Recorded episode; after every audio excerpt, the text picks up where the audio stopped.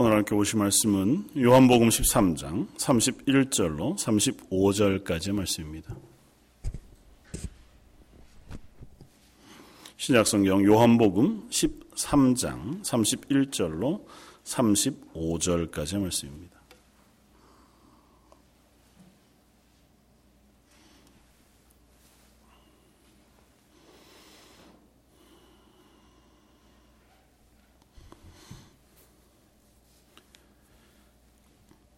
자, 였으면 우리 한 목소리를 같이 한번 봉독하겠습니다. 그가 나간 후에 예수께서 이르시되 지금 인자가 영광을 받았고 하나님도 인자로 말미암아 영광을 받으셨도다. 만일 하나님이 그로 말미암아 영광을 받으셨으면 하나님도 자기로 말미암아 그에게 영광을 주시리니 곧 주시리라. 작은 자들아 내가 아직 잠시 너희와 함께 있겠노라. 너희가 나를 찾을 것이나 일찍이 내가 유대인들에게 너희는 내가 가는 곳에 올 수 없다고 말한 것과 같이 지금 너희에게도 이르노라. 새 계명을 너희에게 주노니 서로 사랑하라. 내가 너희를 사랑한 것 같이 너희도 서로 사랑하라. 너희가 서로 사랑하면 이로써 모든 사람이 너희가 내 제자인 줄 알리라. 아멘. 어, 오늘은 음, 요한복음 13장 31절에서 35절 말씀을 어, 가지고 하나님의 영광, 나의 영광이라고 하는 제목으로 말씀을 어, 나누고자 합니다. 음, 말씀을 준비하면서 그런 고민을 했습니다. 우리 이 땅을 살아가면서 하나님의 자녀로 살아갑니다. 하나님께서 우리에게 언약하시고 약속하신 하나님의 나라의 복을 우리가 소망하면서 어, 살아갑니다. 그런데 저도 이제 설교를 하다가 보면 하나님 우리에게 언약하신 약속 그리고 그 복이 이 땅에서 누리는 어, 떤 어, 우리가 가시적으로 경험할 수 있는 복과는 거리가 있다고 하는 사실을 자, 자꾸 발견하게 됩니다. 그래서 언젠가 하나님의 나라에 가면 하나님의 자녀가 되는 권세, 혹은 이 땅 가운데서 하나님의 자녀로서 누리는 평안, 어, 그것으로 우리에게 약속하신 것들 우리가 소망하며 살아가는데, 어, 저는 그런 생각을 좀 많이 못 해봤어요. 그것으로도 충분하겠다.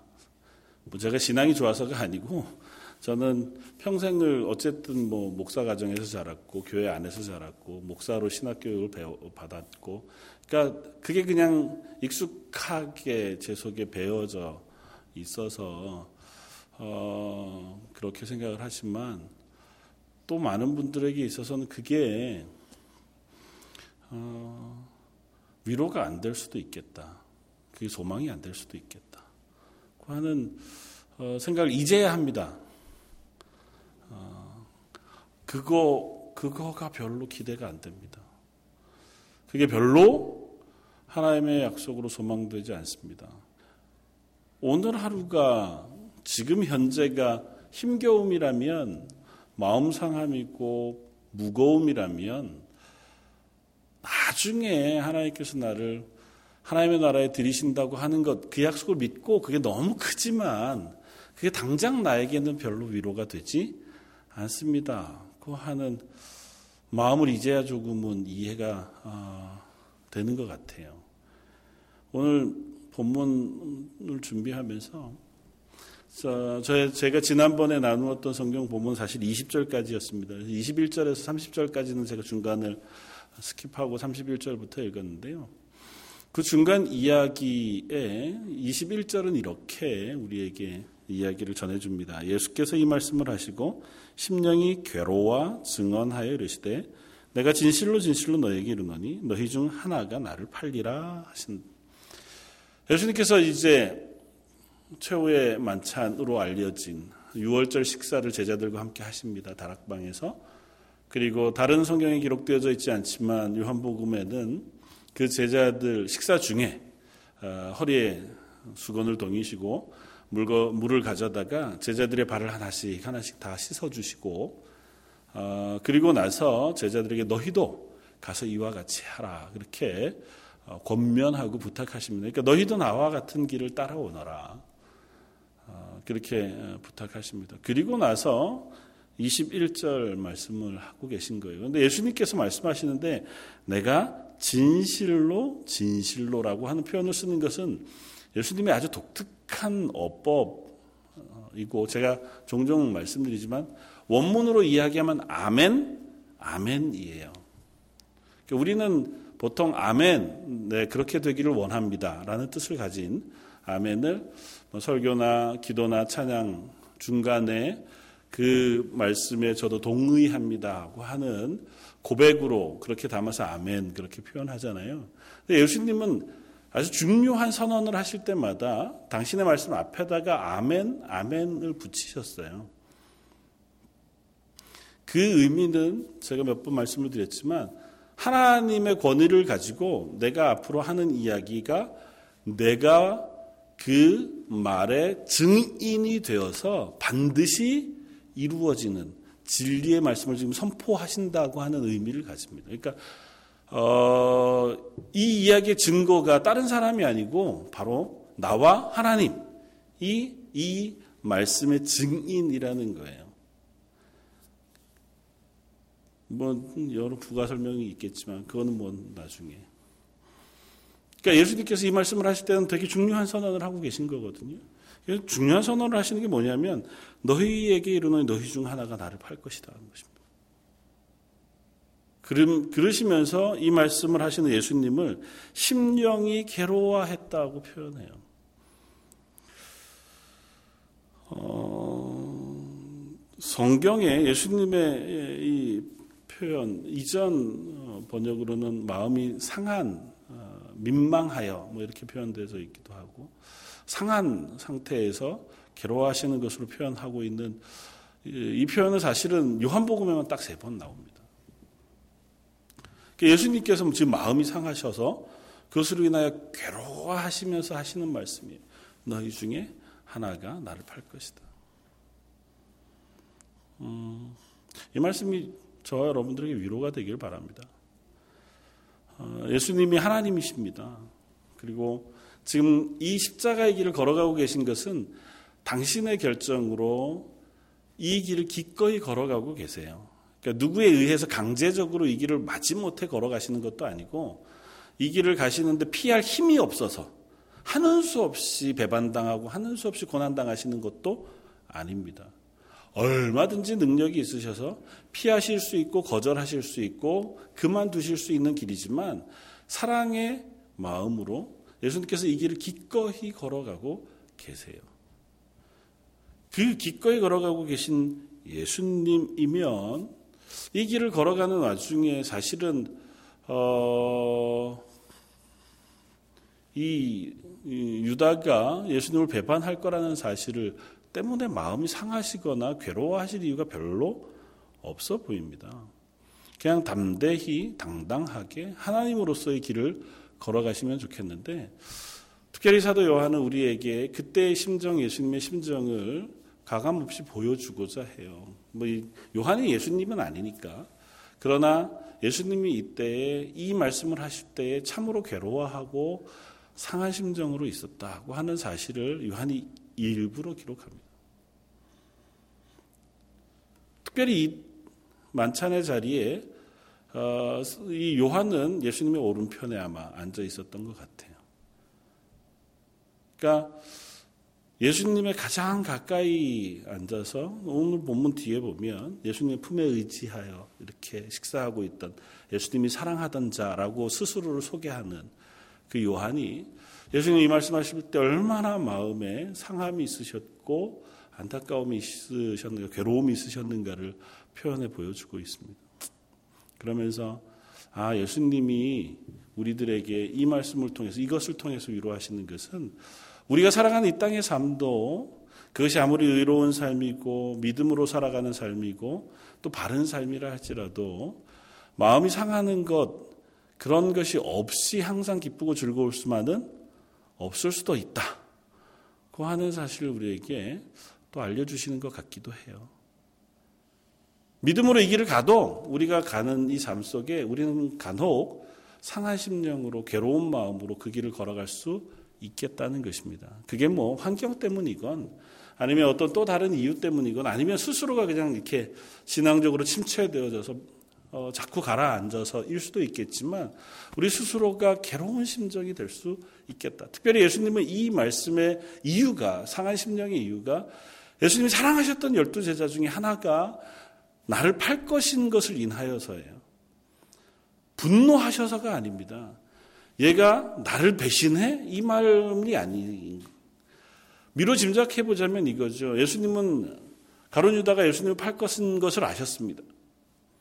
그랬기 때문에 우리가 짐작하는 대로 예수님이라면 이 가론 유다가 예수님을 팔지 않을 수 있도록 끊임없이 그를 기다려 주셨을 거예요. 오늘 21절에서 30절까지 말씀도 보면 공개적으로 이 이야기를 하시면서 이 가론 유다가 듣게끔 하세요. 너희 중에 하나가 나를 팔 것이다. 이미 가론 유다는 예수님을 팔 계획을 했습니다. 대제사장을 만나서 이미 예수님을 넘길 준비를 했어요. 그랬다면 예수님이 이 만찬의 자리에서 허리에 띠를 띠시고 수건을 동이시고 발을 깨끗이 씻어주시면서 너희의 죄를 사하는 그 죽음의 길을 걷고 계신 예수님의 대속의 죽음에 대해서 알려주시고 내가 너희를 사랑한다고 하는 것을 몸소 보여주시면서 너희가 서로 사랑하라고 명령하시는 그 말씀을 하시는 그 예수님이 야 그런데 이 중에 나를 팔자가 하나가 있다 말씀하시면 마음 한편이 서늘하지 않았겠습니까? 그랬다면 아마 이야기를 듣고 마음을 되돌이키 길을 예수님이 기대하실 수도 있었겠다. 다는 모르겠습니다. 그러나 예수님은 강제로 그를 되돌리시거나 강제로 그들, 그를 어, 내어 쫓으시거나 하시지 않고 기다려주고 계세요. 그러면서 그 상한 심령의 표현을 하고 계세요. 예수님은 그럴 수 있는 힘도 있으시고 바꾸실 수도 있지만 그걸 기다리시면서 상해하세요, 마음을. 그리고 그 상한 심령의 가장 깊은 모습을 보여주는 것은 게셋만의 동산에서의 기도일 것입니다. 예수님은 사실 그렇게 기도하실 이유도 없고 그렇게 땀방울이 핏방울이 될 때까지 간절한 어떤 자리에 서실 이유도 없는 분이세요. 그냥 참 단순하게 생각하면 저 같으면 그러겠어요. 와, 오셔서 어, 느 정도 시간이 필요하다면 시간을 보내시고 제자들 증인으로 삼으신 후에 잘 훈련하고 말씀하신 후에 그냥 바로 십자가를 지는 자리로 가셔서 깨끗하게 십자가를 지시고 그리고 부활 승천하시면 되잖아요. 뭐 굳이 일부러 오신 자리고 그 길 걸어갈 건데 그것 때문에 마음 아파하시고 아, 마음 상해하시고 괴로워하시고 뭐 굳이 그럴 이유가 없는 것 같아 보입니다. 근데 예수님 그 길을 걸으세요. 그러면서 그 이야기를 우리에게 전해줍니다. 이유는 아마 이런 것이겠죠. 우리가 그리스도인으로 살아가면서 예수 그리스도로 인해 구원을 얻습니다. 하나님 나라 가지요. 그리고 하나님께서 그 약속을 우리에게 이루실 것을 믿습니다. 그러나 이 땅을 살아가는 동안은 우리가 종종 마음의 상한 심령으로서 지나가야 할 공간, 길들을 만나게 되기도 할 것인 것 같아 보여서 예수님이 이와 같은 것들을 우리에게 보여주고 계신 것은 아닐까 생각해 봅니다. 나도 그랬다. 나도 안다. 이야기를 어떻게 더 이해해 볼 수 있냐 하면 구약의 이스라엘을 하나님께서 건져내어 가나안으로 인도하십니다. 어, 상징적으로 이해해 보면 애굽 땅에서 살던 죄인을 가나안 땅인 하나님의 나, 나라로 인도해 가시는 거예요. 그런데 그 중간 어간의 광야길을 걷게 하세요. 그러니까 애굽에서 건져내셔서 홍해를 지나시면 홍해가 우리가 영적인 세례로 보통 이해하거든요. 그러니까 하나님께서 이스라엘을 구원해 이 홍해를 건너게 하시면서 그들로 하여금 그 죄를 씻 죽고 죽었다가 다시 살아나 새 생명을 가진 하나님의 백성을 만드신 거예요. 그러면 가나안으로 들어가 하나님의 백성이 되는 게 맞습니다. 그런데 하나님 그들을 광야 가운데 놓으세요. 광야는 사실은 쉬운 길은 아닙니다. 그 어려운 길을 통과하게 하세요. 그런데 그 어려운 길을 통과하게 하시되 하나님께서는 이스라엘 백성을 그냥 광야 그 길을 너희가 알아서 통과해 와서 가나안까지 와야 돼라고 말씀하시지 않는다는 거죠. 이 땅을 살아가는 그리스도인들이 아직 하나님 나라 갈 때까지의 시간이 남았어요. 구원받은 이후에도 그 기간 동안이 때로는 광야 같을 것인 것을 우리에게 말씀해 보여주십니다. 그러나 그 광야 같은 길을 우리가 걸어가면서 때로는 마음 상해하고 아파하고 힘겨워하고 그것 때문에 절망에 빠지기도 하지만 그 가운데 변하지 않는 것이 하나 있습니다. 이스라엘 가운데 임재하여 동행하셨던 하나님의 임재가 그 광야 40년 동안 단 한 번도 멀어지지 않았다는 것입니다. 이스라엘 하나님 앞에 범죄했을 때, 하나님 말씀에 불순종했을 때, 심지어 그들이 하나님 앞에서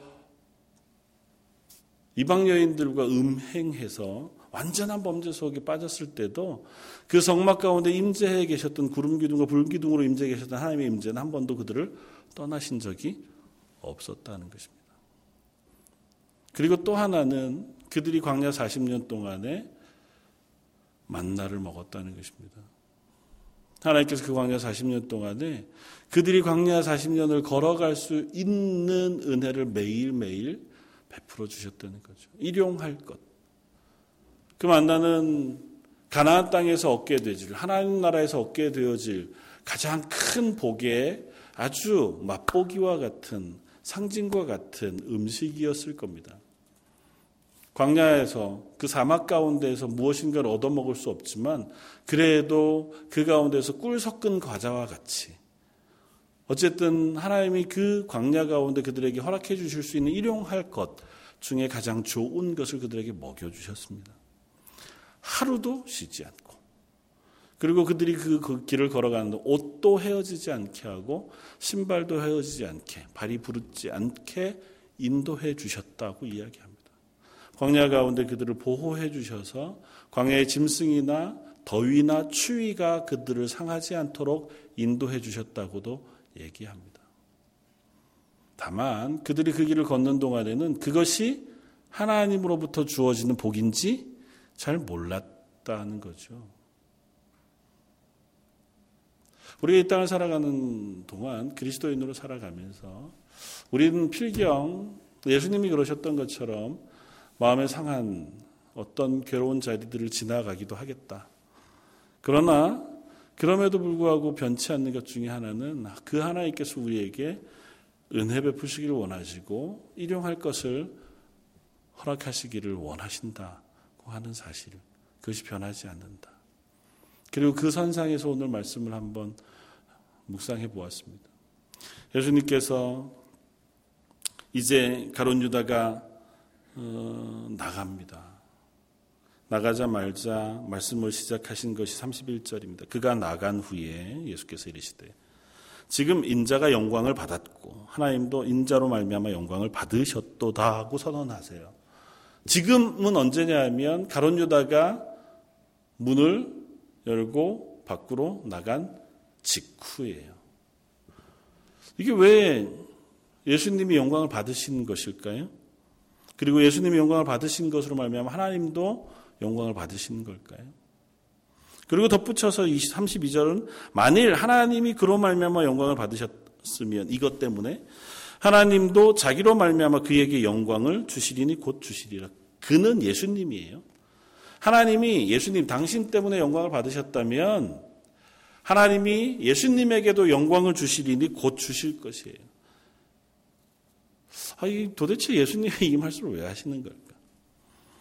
가론 유다가 나가자마자 이 말씀을 하신 건 무슨 분명한 이유가 있기 때문일 텐데, 그건 무슨 의미일까? 오늘은 이것만 생각해 보려고 해요. 가론 유다가 나갑니다. 그 가론 유다가 나갔다는 이야기는 이제 예수님을 팔기 위한 가론 유다의 마음의 결심, 그리고 그 마음에 들어간 사단의 역사가 시작 혹은 완성되었다는 것을 보여줍니다. 그래서 오늘 보면 바로 앞에 29절, 아, 27절, 조각을 받은 후 곧 사탄이 그 속에 들어간지라 이에 예수께서 유다에게 이르시되 내가 하는 일을 속히 하라 그렇게 말씀하세요. 그 이야기를 듣고 30절 어, 유다가 그 조각을 받고 곧 나가니 밤이러라 그렇게 기록합니다. 그러니까 예수님께서 유다가 나를 팔 것인 줄 아시고 그 만찬 석상에서 어, 그 유다에게 이야기합니다. 이제 네가 할 것을 해라. 내가 지금껏까지 뭐 기다렸고 혹은 말씀하셨음에도 불구하고 가론 유다가 돌이키지 않았다면 예수님은 이제 이 길을 갈 거예요. 가론 유다 마음속에 이미 들어와 있던 사단 그의 결심이 이제 완성되어진 것 같아 보입니다. 예수님이 기다림에도 불구하고 가론 유다는 돌이키지 않았습니다. 나갑니다. 나가자마자 예수님이 말씀하세요. 가론 유다가 나감으로 이제 당신이 십자가를 가는 길이 시작되었다고 선언하시는 거예요. 아직 십자가를 지시지 않으셨습니다. 아직 고난을 받으시고 십자가에 매어 달리시지는 않았으나 가론 유다가 나가는 것을 기점으로 해서 이제 십자가의 죽음은 진행되고 있다고 선언하시는 거예요. 그래서 말씀을 이렇게 하십니다. 지금 인자가 영광을 받았고 가론 유다가 나감으로 인하여 예수님께 십자가에 달리시는 그 대속의 사역이 시작됨으로 인하여 이 예수님께서 영광을 받았다고 표현하세요. 십자가 위에 달리시는 것이 바로 예수님에게 영광이 되고 또 그것으로 인하여 하나님께 영광이 된다고 선언하고 계시다는 것입니다. 그리고 그것이 하나님께 영광이 되었다면 하나님께서 또 나를 영화롭게 하실 것이다 라고 선언하시는 거예요. 그러니까 오늘 31절, 32절의 말씀을 이렇게 단순화시켜서 얘기할 수 있습니다. 가론 유다가 예수님을 팔기 위하여 나아가 예수님을 파는 일들이 진행되기 시작하는 시점으로부터 이미 예수님 십자가에 달리실 그것이 확정되었어요. 그리고 그 길은 멈추지 않고 진행될 겁니다. 예수님이 걸어가실 것이고 예수님은 그날 잡히시고 그 다음날 십자가에 매어 달려 죽음을 당하실 것입니다. 그리고 그것을 예수님은 영광, 하나님께 영광을 돌리는 일, 그리고 그곳 위에서 예수님이 영광을 받으시는 일로 선언하고 계시다는 것입니다. 이해할 수 없습니다. 사실은. 예수님 십자가에 달리시는 그 우리를 위한 대속의 죽음이라고 이야기한다 할지라도 그 죽음이 예수님에게 영광이 되고 하나님에게 영광이 된다는 사실 우리는 다 짐작하기가 참 어려워요. 제가 이 요한복음을 강의하면서 여러 번 그것에 대해서 설명하고 또 나누기도 했지만 그래도 잘 이해가 안 됩니다. 우리를 위한 죽으심으로 감사도 되고 은혜는 되지만 그게 어떻게 예수님의 영광이 되고 하나님의 영광이 됩니까? 어떻게 해서 예수님에게 영광이 되고 하나님에게 영광이 될까요? 예수님의 십자가의 죽음이 하나님께 왜 영광이 될까요? 딱 한마디로 표현하면 순종입니다. 하나님이 이 땅에 인간을 만드셨어요. 이 땅에 하나님이 인간을 만드시고 하나님이 아담과 하와에게 언약하신 언약은 단 한 가지였습니다. 너희가 내 말에 순종하라는 것입니다. 그러면 이 동산에 있는 모든 것을 너희가 자유롭게 먹고 내가 만들어 놓은 이 모든 것들 너희가 다스리고 그 가운데서 너희가 살 수 있도록 은혜를 베푸시겠다는 것이었습니다.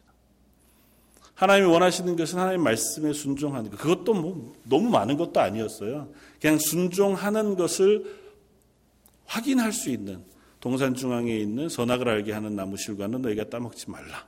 요 단순한 거. 이거 하나만 너희가 순종하면 된다. 이거 따먹고 안 먹고가 중요한 게 아니고 그 약속을 순종하는 사람, 존재로 이 땅에 존재하기를 하나님께서 요청하신 거예요. 그런데 실패했습니다. 이후로 하나님께서 선지자들을 보내시고 모세를 통하여 이스라엘을 구원하시 하나님의 백성 삼으시고 언약의 율법을 주셨음에도 불구하고 인류는 계속해서 하나님 앞에서 불순종했습니다. 그러니까 순종하지 못해서 하나님께 영광을 돌려드리지 못했어요. 인간이 하나님께 영광을 돌려드릴 수 있는 가장 기본적인 자세는 뭐냐면 하나님 말씀에 순종하는 것입니다. 가장 대표적으로 구약 성경에 설명하고 있는 것은 아브라함이에요. 히브리서 11장에 구약의 모든 믿음의 선진들을 얘기할 때 표현이 그렇습니다. 그들은 갈 바를 알지 못하고 하나님이 지시한 땅으로 순종해서 갑니다. 그리고 왜인지도 모르고 또 그것을 도저히 받아들일 수 없는 것이지만 백세에 얻은 유일한 아들 이삭을 제물로 바치라고 하는 명령에 아브라함은 순종합니다. 하나님의 말씀에 순종하는 것을 하나님은 기뻐하셨어요.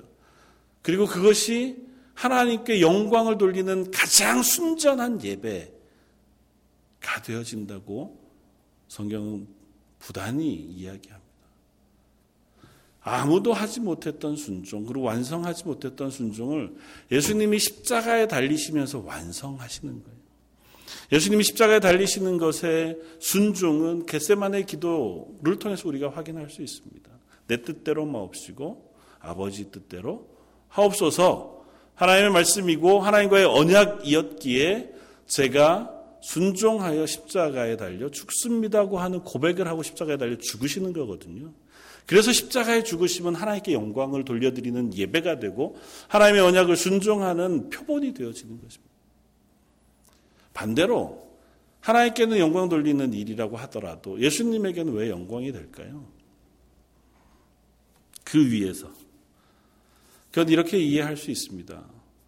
예수님께서 그 십자가에 죽으시는 것을 통하여 하나님의 온전하신 성품을 다 드러내 보여주는 자리가 십자가 위기 때문에 십자가 위가 영광의 자리가 된다고 이해할 수 있습니다. 우리가 하나님의 성품에 대해서 여러 가지 얘기를 합니다.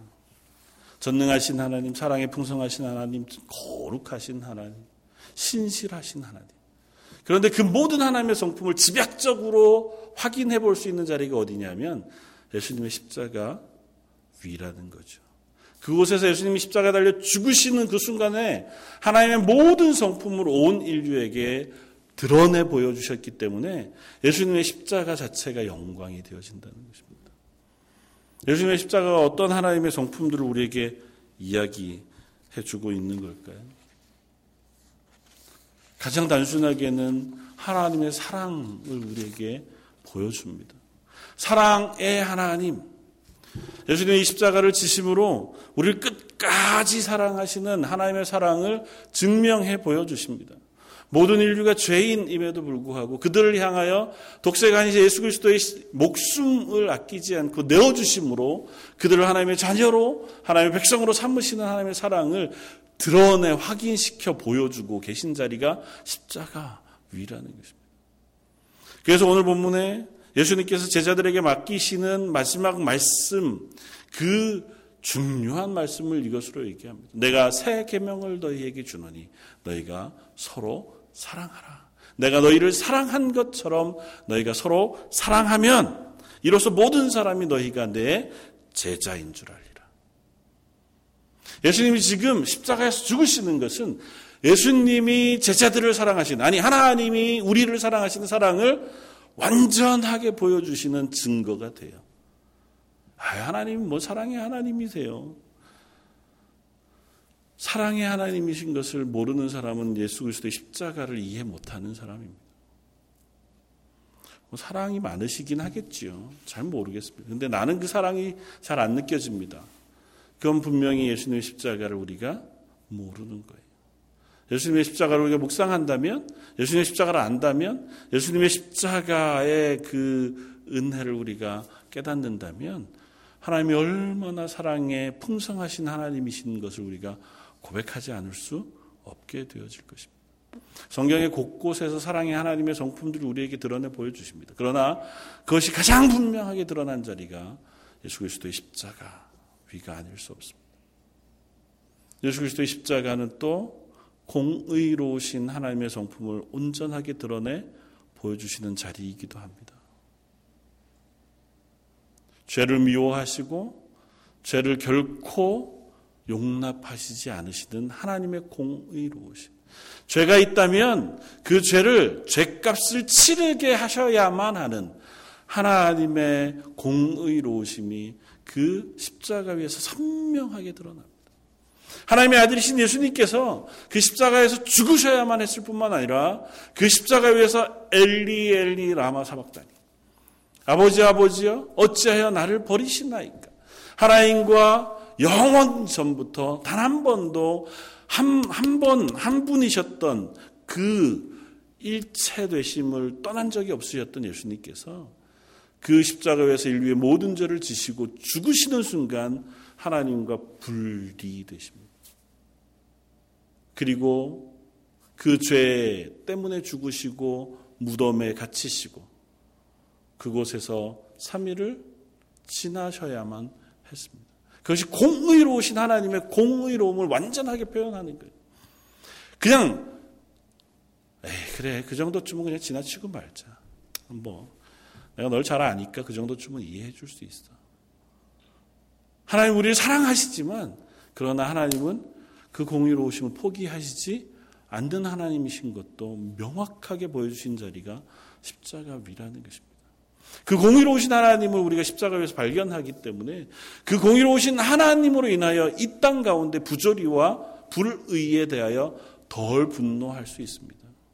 지금 내 눈앞에는 당장 저 악 한 사람이 승리하는 것 같고 저 죄악으로 가득한 것들이 아무 염려 없이 그냥 살아가는 것 같을지라도 당신의 아들 예수 그리스도를 십자가에 달려 죽이시기까지 하신 하나님이시라면 결코 저 악을 놓아두시지 않으시는 하나님이실 거라는 사실 우리가 확인할 수 있는 겁니다. 십자가에서 또 하나님의 거룩하심을 온전하게 드러내 보여주십니다. 거룩하신 하나님은 그 거룩하심 자체를 훼손하는 것을 참지 못하십니다.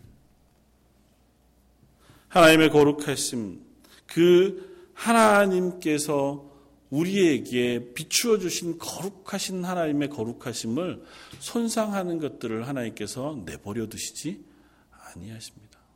그리고 하나님은 당신의 백성을 또한 거룩하게 만드시기를 원하십니다. 어떤 대가를 치르셔서라도 거룩하신 하나님께서 그 거룩하심을 유지하시고 그 백성을 그 거룩의 자리로 인도해 놓으시기를 원하신다는 것입니다. 십자가에서의 죽으심은 그 거룩하신 하나님의 거룩에 대한 계시이기도 합니다. 공의로우신 하나님의 공의에 대한 선언이기도 하지만 그 거룩하신 하나님의 거룩에 대한 드러낸 완전한 표현이기도 하실 겁니다. 여러 가지 이야기를 할 수 있습니다. 신실하신 하나님, 십자가 위에서는 그 신실하신 하나님을 발견할 수 있습니다. 창세전에 예수님과 언약하셨던 구원의 언약, 그리고 성경 구약의 곳곳에서 이야기하고 계신 하나님의 구원의 언약. 아브라함과 하셨던 언약, 야곱과 하셨던 언약, 모세에게 하셨고 이스라엘과 하셨던 그 언약의 말씀을 이사야를 통하여 예레미야를 통하여 에스겔을 통하여 선포해 주셨던 그 구원의 약속을 그 십자가 위에서 완성하시는 하나님 우리는 만날 수 있습니다. 하나님 말씀하시면 그것을 결코 잊지 않으십니다. 하나님 언약하시면 그 약속은 반드시 이루십니다. 내 때가 아닐지라도 내가 내 눈으로 확인하는 그 때가 아닐지라도 하나님은 하나님의 가장 정하신 때 완전한 대로 하나님의 뜻을 이루시는 신실하신 하나님이신 것을 그 십자가 위에서 보여 주신다는 것입니다. 사랑 성도 여러분, 저희가 이 십자가 위에서 그 하나님을 발견할 수 있기를 원합니다. 이 말씀을 통해서 하나님의 거룩하심, 공의로우심, 사랑의 풍성하심, 신실하심, 그 하나님을 발견하고 그 하나님을 신뢰할 수 있는 자리에 나아갈 수 있는 저와 여러분들이었으면 좋겠습니다. 이 십자가를 보고 그 하나님을 아는 자가 바로 하나님께 영광을 돌릴 수 있는 사람이 되어지는 줄 믿습니다. 하나님을 모르면 하나님께 영광을 돌릴 수 없습니다. 하나님이 어떠신 분이신지 우리가 믿을 수 없고 신뢰할 수 없다면 그 하나님을 높여드리고 그 하나님을 신뢰할 수 없고 그로 인하여 이 땅을 살아갈 때 그 하나님을 의지하여 살아가지 않고 내 힘으로 살아가는 삶을 살 수밖에 없다는 사실 우리는 확인하게 됩니다. 예수님이 십자가를 앞에 두시고 이처럼 선언하신 것. 지금 인자가 영광을 받았고 하나님도 인자로 말미암아 영광을 받으셨도다고 완성 과거형으로 선언하고 계신 것은 이 일은 완성되어 질 것이기 때문에 하나님의 약속으로 완성되어 질 것이기 때문에 이것은 이미 영광을 받았다는 선언으로 선언하시는 것입니다. 그리고 나서 한 말씀을 덧붙이세요. 32절 만일 하나님이 그로 말미암아 나로 말미암아 십자가 위에서 영광을 받으셨으면 하나님도 자기로 말미암아 그에게 예수님에게 영광을 주시리니 곧 주실 것이라고 선언하세요. 십자가에 달리실 것, 그것으로 인하여 하나님께 영광을 돌리고 영광을 드러낸 것이 완성되어진다면 그 다음 하나님이 예수 그리스도를 높이시고 영화롭게 하실 것도 예비되어져 있고 그것도 이루어질 것인 것에 대해서 말씀하십니다. 아마 부활하시고 승천하시는 것에 대한 선언이겠죠. 예수님이 죽으심으로 끝나지 않고 하나님의 예수님을 다시 살리시고 하나님의 우편에 앉게 하심으로 예수님을 영화롭게 하셨습니다. 이야기는 어떤 의미로 제게 읽히냐 하면 처음 말씀드렸던 그 말씀으로 읽힙니다. 하나님 우리를 그리스도인으로 삼으셨다면 결국은 하나님의 나라로 완성해 가실 것입니다. 그건 이미 이루어졌어요. 하나님이 나로 인하여 영광을 받으셨고 또 그 영광은 하나님께 돌려졌어요.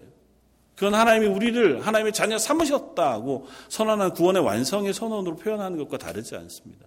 한 번 하나님이 언약하신 것은 완성하여 지키시는 분이시기에 내가 연약할지라도 내가 상할지라도 내가 부족할지라도 하나님은 나를 구원하신 구원을 지키실 것을 내가 믿습니다. 고 하는 그 구원의 확신 가운데 설 수 있는 것인 줄 믿습니다. 그렇다면 하나님이 나를 구원하셨다면 하나님은 나를 또한 하나님의 은혜 가운데 두실 것이라고 우리는 믿을 수 있습니다.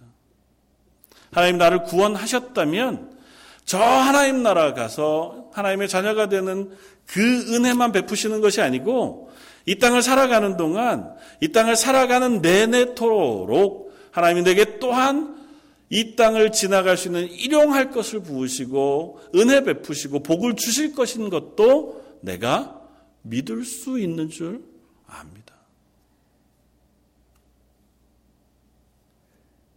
사연성도 여러분, 저희가 매일매일 살아가는 삶이요. 그냥 저 하는 하나님의 나라, 천국만 바라보고 그저 버티고만 살아가는 삶은 아닌 줄 믿습니다. 물론 그것이 믿음이지요. 그리고 그런 믿음이 우리들 속에 기대하시고 또 그것으로 인해 하나님께서 영광 받으신 줄 믿습니다. 그러나 하나님 결코 약하고 연약한 채로 신음하는 하나님의 백성을 외면치도 않으십니다. 배가 고파서 힘겨워하는 이스라엘 백성을 광야 가운데 외면하지 않으시고 하나님 편에서 가장 완전한 음식이었던 만나를 그들에게 내리셔서 먹이셨던 것처럼 우리가 이 땅 가운데 상한 심령으로 하나님 앞에 설 때, 괴로운 마음으로 하나님 앞에 설 때에 그 마음을 위로하실 은혜를 허락해 주실 겁니다. 저 하나님의 나라에서 누릴 것, 그것과 같은 완전한 것은 아닐지 몰라도 때로는 내 옆에 선 성도들을 통해서 혹은 하나님이 주신 아주 단순한 위로를 통해서 하나님 우리를 이 땅 가운데 걸어갈 수 있는 은혜 부으셔서 이 땅 가운데 그리스도인들 하루하루를 살아갈 수 있도록 해 주실 것을 믿습니다. 사랑하는 여러분, 그 하나님 앞에 서기 위해서 또 우리는 그 하나님을 바라보며 설 수 있는 사람들도 되었으면 좋겠습니다. 음, 시편 51편 주일날도 말씀을 드렸지만 다윗은 하나님 앞에 기도하면서 그렇게 기도합니다. 하나님 바라시는 것은 제사가 아니라 하나님께서 만약에 번제를 원하셨다면 내가 드렸을 것이라. 하나님 원하시는 것은 번제가 아니라 상한 심령이라. 통회하는 마음이라. 그렇게 고백합니다. 상한 심령은 어떤 거냐 하면요. 왜 굳이 번제와 비교해서 사도 아, 다윗이 표현하고 있냐 하면요. 번제는 우리가 할 수 있는 겁니다. 하나님 앞에 정성을 다해서 드릴 수 있는 거예요. 물론 그것으로도 하나님께 우리가 나아갑니다. 그러나 하나님의 은혜를 경험하는 또 분명한 자리는 다른 것이 아니라 상한 심령. 아, 하나님 내가 정말 힘들고 어렵습니다. 내가 내 힘으로 아무것도 할 수 없습니다. 그렇게 하나님 앞에 설 때 하나님이 우리를 향하여 위로하시고 은혜 베푸시는 하나님이 되어 주신다는 것입니다. 다윗이 그럴 때 비로소 하나님으로부터 위로를 얻었고 하나님의 언약을 받는 사람이 되어준 줄 믿습니다. 저 여러분들이 하나님 앞에 나아가서 하루하루 살아갈 때도 그와 같기를 원합니다. 늘 상한 심령으로만 사시라는 것이 아니고 상한 심령이 되었을 때 그것이 하나님의 은혜를 사모할 수 있는 기회인 줄 알고 상한 심령으로 하나님 앞에 설 수 있기를 원합니다. 많은 말 하지 않아도 하나님 제가 참으로 지치고 힘겹습니다. 그것이 그냥 하나님이 내게 은혜 베푸시지 않는 것이 아니고 그 자리에 섰을 때 하나님의 은혜를 경험하게 하시는 자리인 줄 알고 또 그 가운데 하나님이 우리에게 부으시는 아주 작은 위로들을 일용할 하루를 살아갈 음식이잖아요. 오늘 하루를 살아갈 은혜를 베푸시는 하나님을 만날 수 있는 저와 여러분들이었으면 좋겠습니다. 그걸 찾아서 만나고 그것 때문에 또 하루를 살아내고 그것 때문에 또 하루를 이겨낼 수 있는 그리고 그것으로 인하여 하나님께 영광을 돌려드릴 수 있는 저와 여러분들이었으면 좋겠습니다. 아주 작은 어려움 속에서 혹은 힘겨움 속에서 그래도 십자가 위에서 발견했던 그 하나님의 하나님 되심을 우리가 놓치지 않음으로 인해서 오늘 하루 내가 하나님께 영광 돌리며 살아가는 저 여러분들 되시기를 주님의 이름으로 부탁을 드립니다. 같이 한번 기도하겠습니다. 감사와 찬양을 받으시기 합당하신 주님 저희는 예수님과 같이 이와 같은 선언 고백을 할 수 없는 연약한 사람들인 것을 고백합니다. 예수님처럼 완전한 순종에 서서 하나님께 영광을 돌리지도 못하고 그 십자가 위에서 온전하게 보이신 그 하나님의 성품을 신뢰하고 붙잡음으로 하나님께 나아가지도 못하는 연약한 사람들인 것을 고백합니다. 그럼에도 불구하고 하나님이 저희를 하나님의 자녀 삼아 주셨기에 오늘 하루도 저희를 떠나지 않고 기다리시고 지키시고 은혜 베푸시는 줄 믿습니다. 여기 모여 예배하는 하나님의 성도들 그들의 매일매일이 하나님의 베푸시는 일용할 은혜, 일용할 것으로 복 주시는 것으로 위로받고 용기를 얻고 이 땅의 삶을 살아갈 수 있는 사람들 되게 하여 주옵소서. 그리고 더하여 저희의 손을 내밀어 함께 걸어가는 하나님의 사람들을 위로하고 격려할 수 있는 그래서 하나님의 은혜 가운데 하루하루를 살아내는 하나님의 사람들로 세워 주시기를 원합니다. 그를 통하여 하나님께서 영광 받으시고 그 하나님의 영광이 하나님의 복이 저희들 속에 드러나며 증거되어지는 저희 런던 제일 장로교 모든 성도들 되게 하여 주옵소서 오늘 말씀 예수님 이름으로 기도드립니다. 아멘.